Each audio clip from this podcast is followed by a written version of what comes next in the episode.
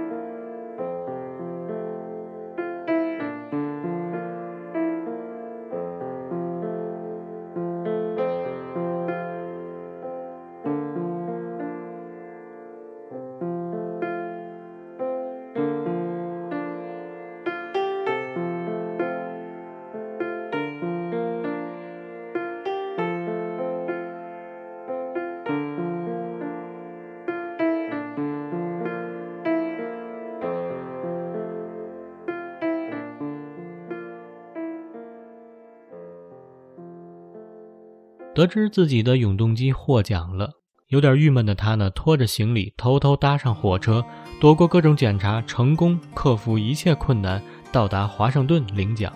他其实并不是特别在意这个奖，他只是放不开自己的心结。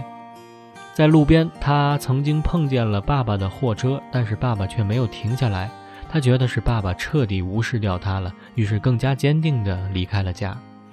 一路美丽的风景是影片最吸引人的地方，西部风光、秀丽的山水、明媚的阳光，就好像一封由法国导演写给美国西部的情书。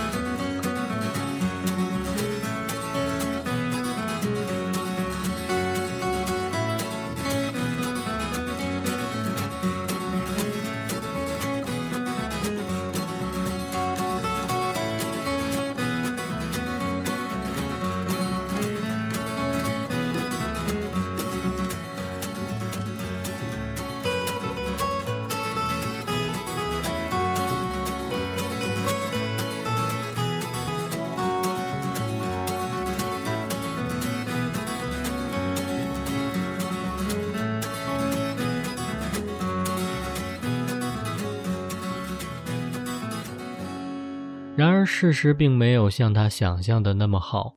颁奖典礼虽然如期进行，他也做了非常感人的演讲，但是随之而来的却是媒体对他的轮番采访轰炸，而主题呢，就是他弟弟的意外身亡。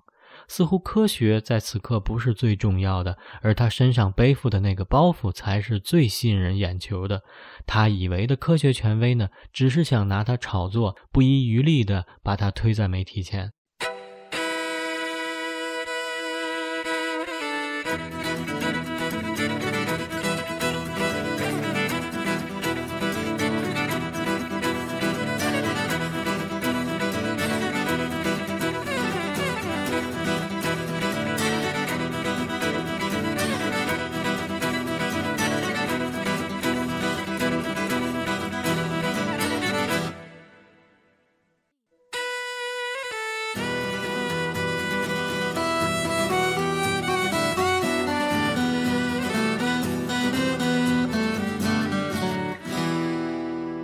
就在自己快要招架不住的时候呢，家人赶来了。母亲为他解了围，妈妈告诉他，事情过去了就是过去了。买枪给孩子做礼物，让两个孩子在没有大人看管的情况下玩枪，其实是他们的失责，而斯派维不应该再内疚了。而爸爸呢，背起他，告诉他那天他在路边的时候是真的没有看见他。他听了后，终于释然了。一场穿越大半个美国的奇异旅行，不仅仅将是斯派维永生难忘的经历，更重要的是让整个家庭冰释前嫌，和好如初。所以，沟通才是解除误会的唯一桥梁。大人们千万不要以为孩子什么都不懂，其实他们什么都知道。